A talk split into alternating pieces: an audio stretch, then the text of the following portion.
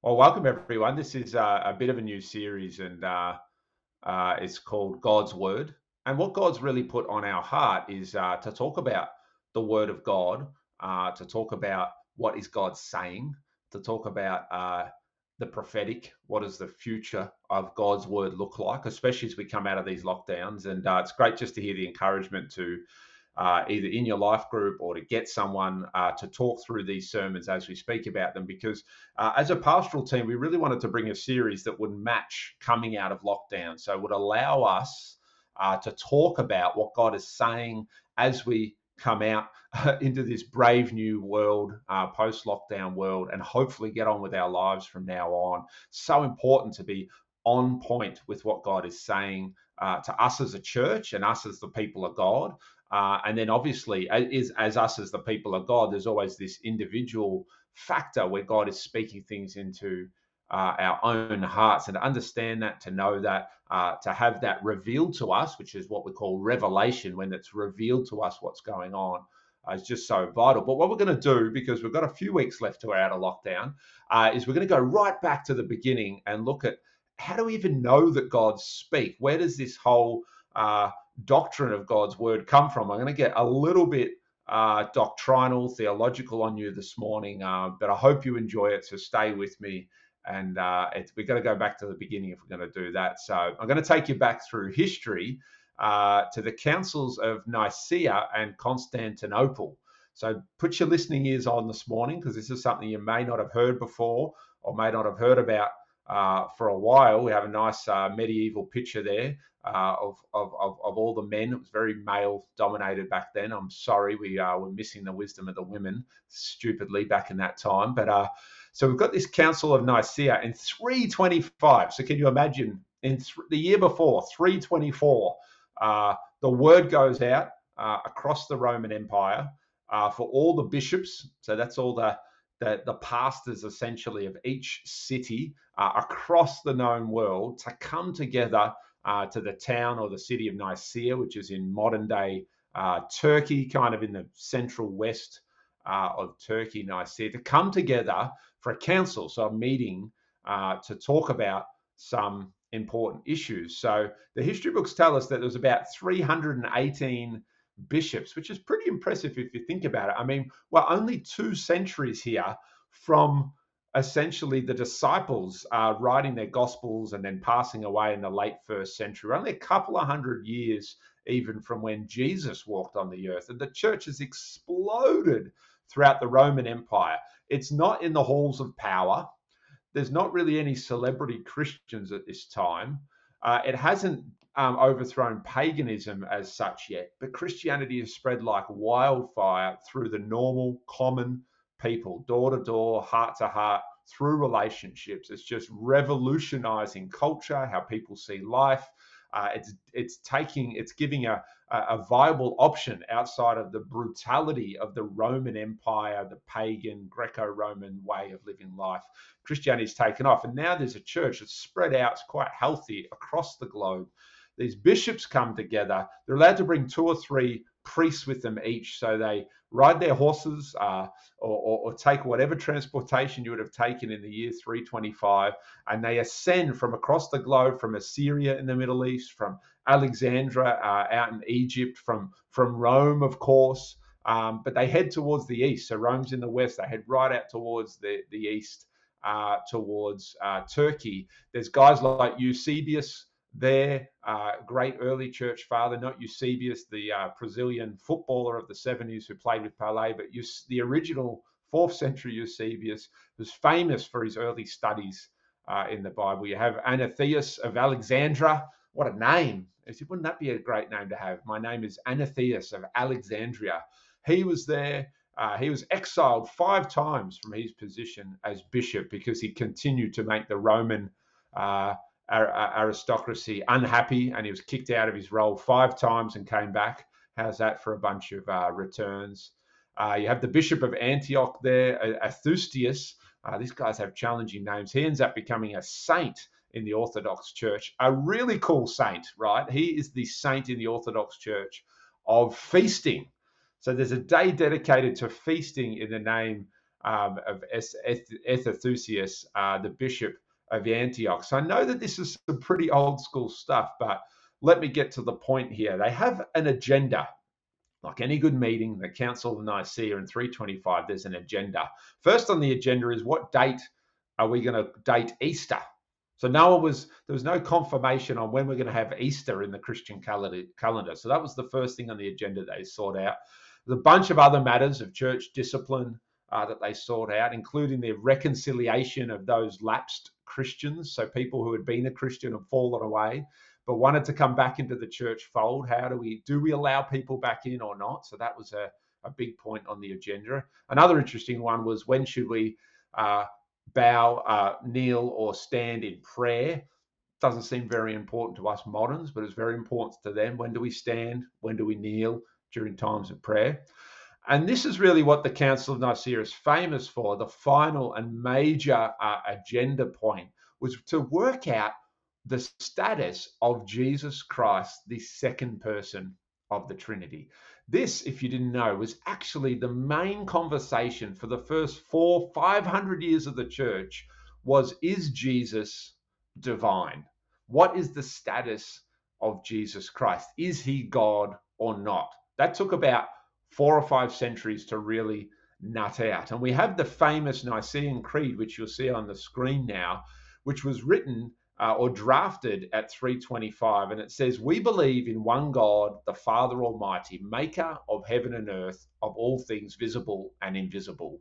It's got God the Father, which we understand as the one part of the Trinity.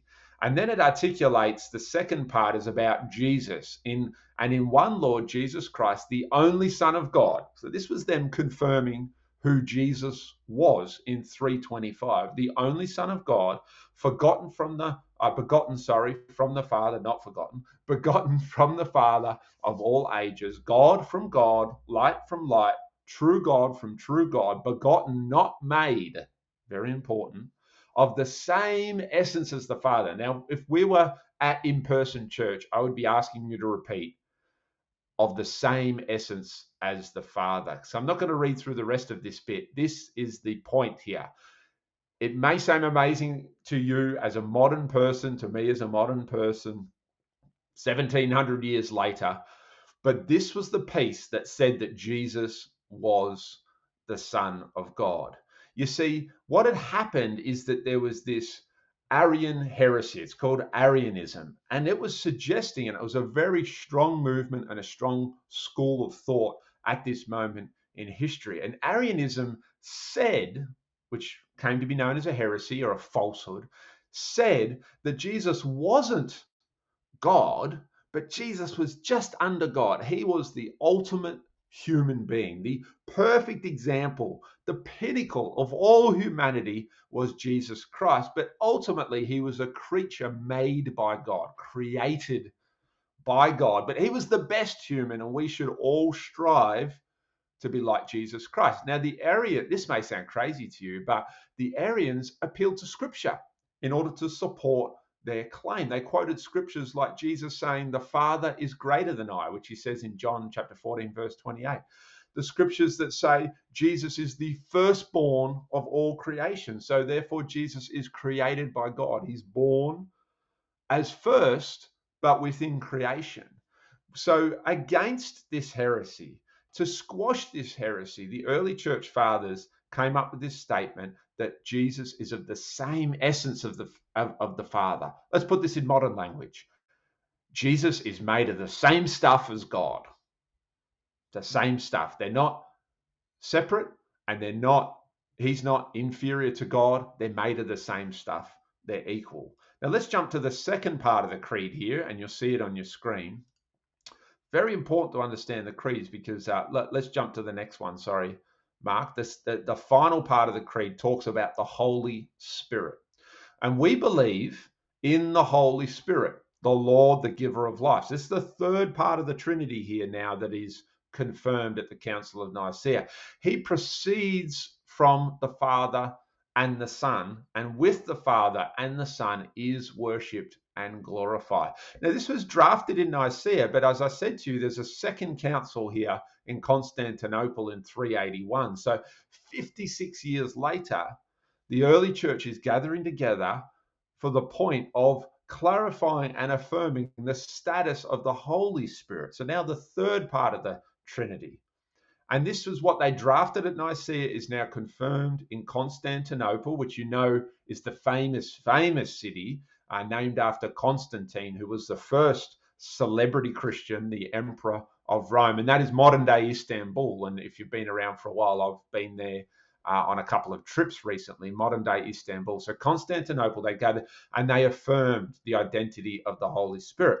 Now, look at this. This is very interesting. He proceeds from the Father and the Son. So, if we're at church together, I'd be saying, repeat after me. He proceeds from the Father and the Son. So, there's the equality of the Holy Spirit. Again, the Holy Spirit isn't lesser to the Father.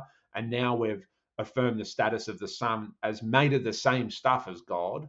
But he proceeds from the Father and the Son. So, he's on equal terms. And we know that because of the second line says, and with the Father and the Son, the third part of the Godhead, the Holy Spirit, is to be worshipped and glorified.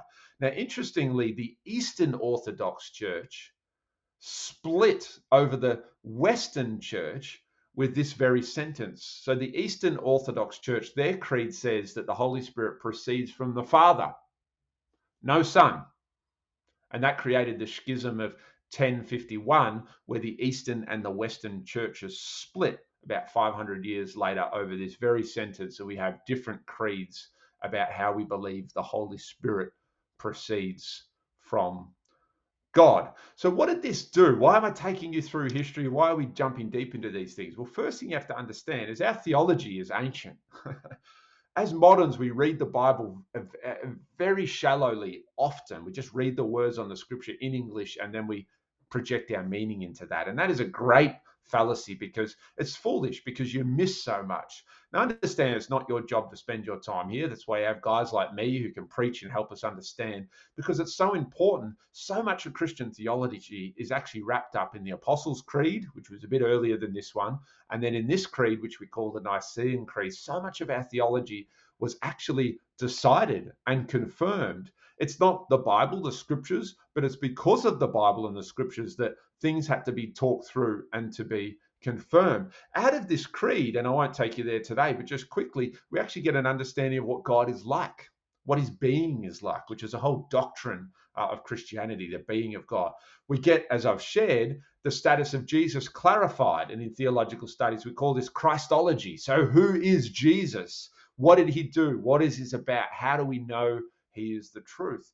We get pneumatology clarified for the first time. So, pneumatology is the study of the Holy Spirit. Who is the Holy Spirit? We get this confirmation that he proceeds from the Father and the Son and is equal with them, therefore to be worshipped and glorified. But to get to our point of this whole series, we get clarity on God's word. How does God speak? So, my question for you today, and I've just got one for you, is do you believe that God speaks? And if you do, which I know most of the people, if you're in our church here this morning, you do believe that he speaks. Why do you believe this? And maybe if you're from outside of our church, maybe if you're in our church, I don't know, maybe you're not sure if he speaks. If you're not sure if he speaks, tell us why this morning. I'm really interested to see in the comments uh, some engagement today. Do you believe that God speaks? And if you do, why do you believe that He's God speaks? If you're not sure that He speaks, why are you not sure that God speaks? These are the big questions. Now, I'm not trying to Sunday school you this morning because for some of you may be sitting there thinking, well, this is a bit basic, Pastor Cave. No, I'm trying to take you back in history. I'm trying to take you back very early because things that we take for granted as theology today cost a lot of people a lot of time and a lot of effort during history and cost a lot of people even their lives to ascertain the theology that we have today how do we know that God speaks? It's important to understand the origins.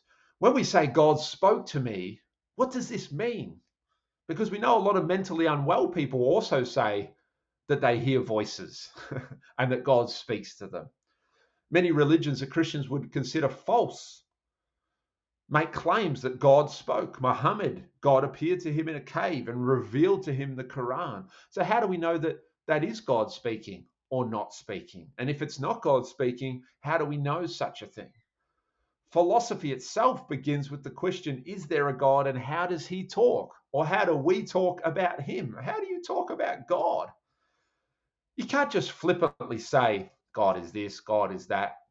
God speaks like this. I mean, this is God we're talking about. You've got to show some respect.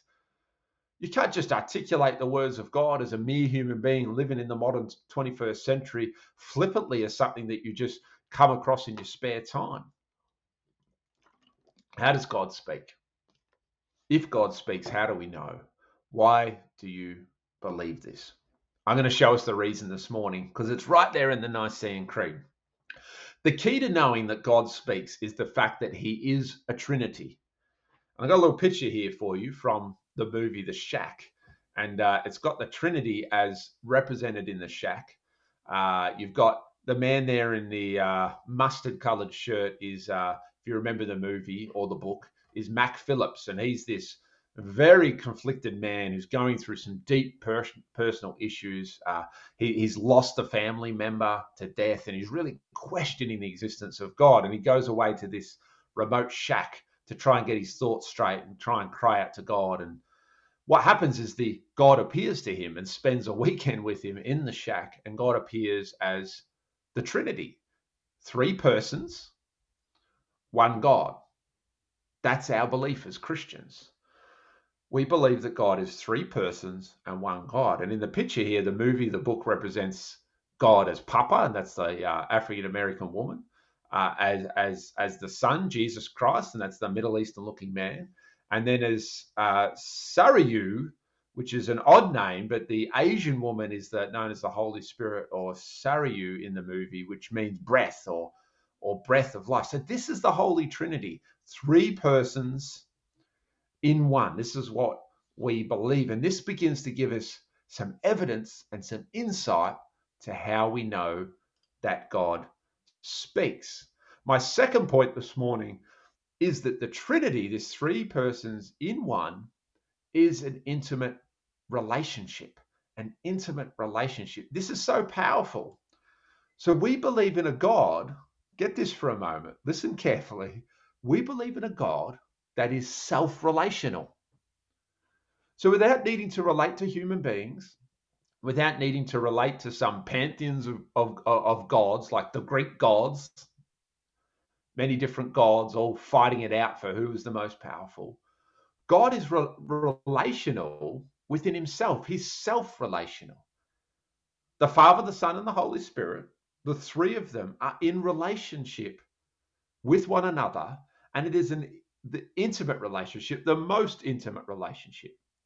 You imagine for a moment three good friends that are such good friends that they're always on the same page. They're always unified in speech. They're always ending each other's sentences. They always understand each other's humor. They do things in perfect unison. They always show generosity to each other. They prefer one another. You imagine three, the greatest friends, the greatest three human beings on the face of the earth doing things so perfectly together. Now add divinity to that. Translate that from the earth up to heaven. Picture that as God. Three people in perfect unity, perfect relationship, intimacy. But because it's a divine relationships, when they think a thought, they all think the same thought. When they do an action, the Father moves the Son speaks, the Holy Spirit acts. They're doing it in unison, yet they are three in one. One action, three conscious persons. Wrap your head around that. When I speak or I behave, it's one person speaking and behaving and one consciousness that I have. When God speaks or acts, it's one act, it's one word, it's one thought. Three separate consciousness three separate people. This is the intimacy of God. He is totally self sufficient relationally. He doesn't need anyone or need anything. Number three, the Holy Trinity is a loving community. Now, this part of the Trinity, or this doctrine of the Trinity, if you like, rejects Unitarianism. And sorry, I'm getting a bit theological with you this morning, but Unitarianism is another heresy that says God is only one. It says God is singular. It says that the Christian God is on his own. But God is not that. The Holy Trinity is a loving community. The deep love the Father, the Son, and the Holy Spirit has for each other is again totally sufficient. God doesn't need love from anywhere else. He doesn't need worship. Excuse me. He doesn't need affection from anywhere else. The Father loves the Son. The Son loves the Father. The Spirit loves the Son. They are in perfect, loving community, working together for the benefit of all. And that is only possible because of this fourth point God is equally submitted each to one another. The Father submits himself to the Holy Spirit. The Son has submitted himself to the Father. And this is where we get our picture of the church and the unified church. Everybody in the house of God, all the people of God, all the Christians unified together in equal submission with one another, each, each other, with one another through Jesus Christ. That's the ultimate idealism, the idealistic picture of the church, and where God is perfecting us as the people of God into this place where we reflect Him, the Holy Trinity. God, the Lord God, submitted to Jesus, the Son of God who died on the cross, who submitted to the Spirit of God, as we know as the Holy Spirit, the breath of life, submitted to each other equally none taking over from the other, none criticizing the other, none with ambition pushing ahead of the other, but equal submission, perfect unity, a loving community, intimate. And here's the fifth point how do we know that God speaks? Because God is in continual, the Holy Trinity is in continual self communication. God didn't create us to talk to us, He already had an intimate, loving, conversation that was going on and on and on and is going on and on and on through all of humanity. And yes, God spoke, let there be light. And that began something, that created something. And yes, God, Hebrews 1 tells us, God spoke in these end times. He spoke to us through his son, Jesus Christ. God spoke by sending his son onto the earth. And yes, God spoke again through the scriptures. And that's how we know that he speaks to us because there's a revelation of the scriptures. God speaks to us through creation. God speaks to us through the scriptures. That's called revelation. And we're going to deal with these things later on. How do we know that God speaks? Because God speaks to himself. The proof of God's divinity is that the Trinity is in loving self communication, intimacy, love, relationship, submission, conversation. The Trinity is completely self sufficient in conversation, talking to one another in beautiful love with incredible graciousness in every word, a tone of encouragement, uplifting one another, speaking the truth in perfect unity, in perfect love, all throughout eternity. The proof of God's divinity is the Trinity's loving self communication. Why is this proof? Because this proves that God is divine. The fact that God is self communicative proves that God is not human. He doesn't. We need another human to communicate. We can we can have self-talk, but to have communication, to have dialogue, we need another human. God is self-sufficient. He only needs himself in order to communicate because he is one, yet he is three. This proves God's divinity, his transcendence. He is not human. He is not on the earth. He is not bound by time and space. And all of our emotions and difficulties of COVID and lockdowns and depression and struggles and marriage and kids and financial issues and all the human things that we deal with, God is unaffected. And God speaks without fear and anxiety, without self protection, in his perfect unified love. This is how we know that God speaks. God's word originates from the Trinity self communication. what we call God's word, what we call God speaking, what we call the prophetic, what we call the Bible, what we call God spoke to me in my prayer time, what we call God spoke to me in a vision, all of it originates. His word originates within the Trinity's self loving communication. And next week, I'm going to show you how we get into that Trinity and therefore we can hear the voice of God. But this week, we're just dealing with the Trinity. So God speaks very quickly within his loving self relationship. God speaks through scripture as it was recorded by human beings. God speaks, and I love this, this is probably my favorite part. God speaks to accomplish something. Whenever he talks, it's always to accomplish something. God speaks in a way that the human heart can witness to his voice. That's what we call the witness of the Holy Ghost. God speaks in a way that the human mind can comprehend what he's saying. This is what we call revelation. Oh, I had a revelation. When we say that, we're saying, I understand in my mind, God has revealed something that I've finally seen. Guess what? God's always known what you saw. Guess what? A whole bunch of other people have always known what you just saw. But when you see it, when you comprehend it, that's a revelation to you. God is a revelation. And finally, God speaks ultimately, the pinnacle of his word. And finally, through his son, Jesus Christ, the final word of God, the ultimate word of God. The dot on the end of the sentence was Jesus Christ coming to earth. Now, let me show you quickly because I'll get uh, burnt at the stake if I don't give you a good scripture this morning. Let me show you quickly how God's word within the Trinity happens. How does the Trinity operate and speak Remember, I said he doesn't speak without action. So speak and also act together. Let's look at Luke chapter 3 and verse 21.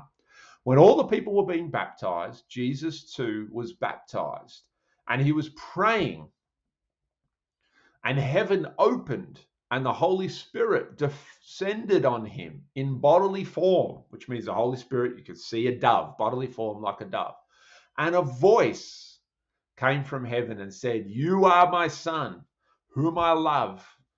With you I am well pleased. This is a great, probably the best biblical example of the Trinity in word and in action. So we have the three distinct persons of God working in perfect harmony, perfect unity, perfect loving relationship to speak the word and then act according to his own word. No humans involved just God, pure God in operation.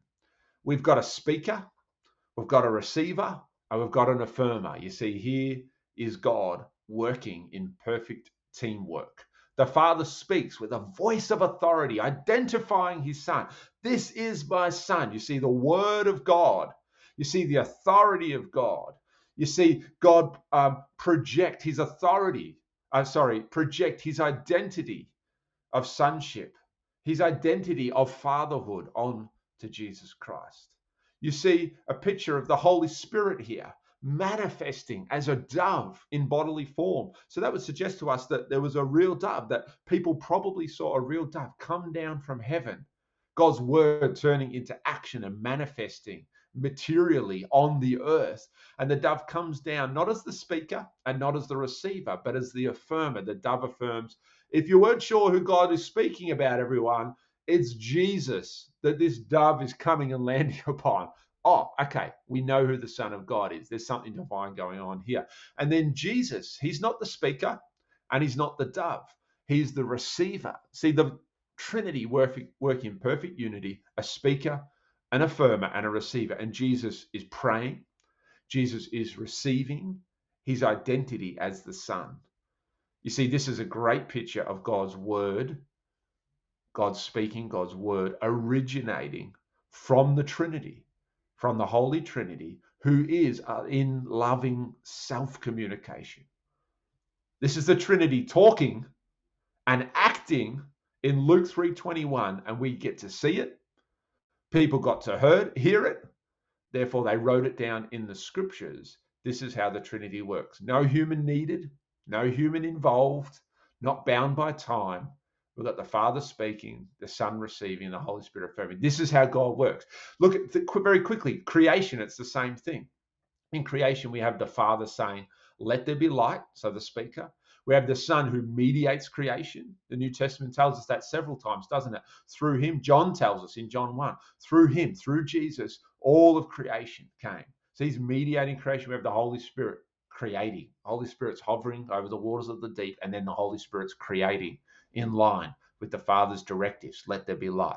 Let there be fish in the sea. Let there be birds in the air. The, whole, the, the Holy Trinity working together in perfect self communication. So, as I finish, two discussion questions for you. Please talk about these in your life groups. If you're not in a group, get in a group, ask for a group, or grab your husband, your wife, grab your kids, uh, grab a friend. Have this discussion because there's going to be weekly discussions over the next probably six, seven, eight weeks. They're going to help us move with God's word out of this time of lockdown. So, first question I already asked you today do you believe God speaks? Why do you believe this? Have a discussion about that. And the second one is if God's word originates from the Trinity's loving self communication, unity, submission, what are the implications for human beings? What's implications for you, for us as the church? Give you an opportunity uh, to discuss that. Thank you, Phil and Leanne. I apologize that we've gone a little bit over today. A couple of extra uh, announcements here and there. But did you guys want yeah. to say anything or point out a couple of comments? I'd love to see a couple of comments before we go.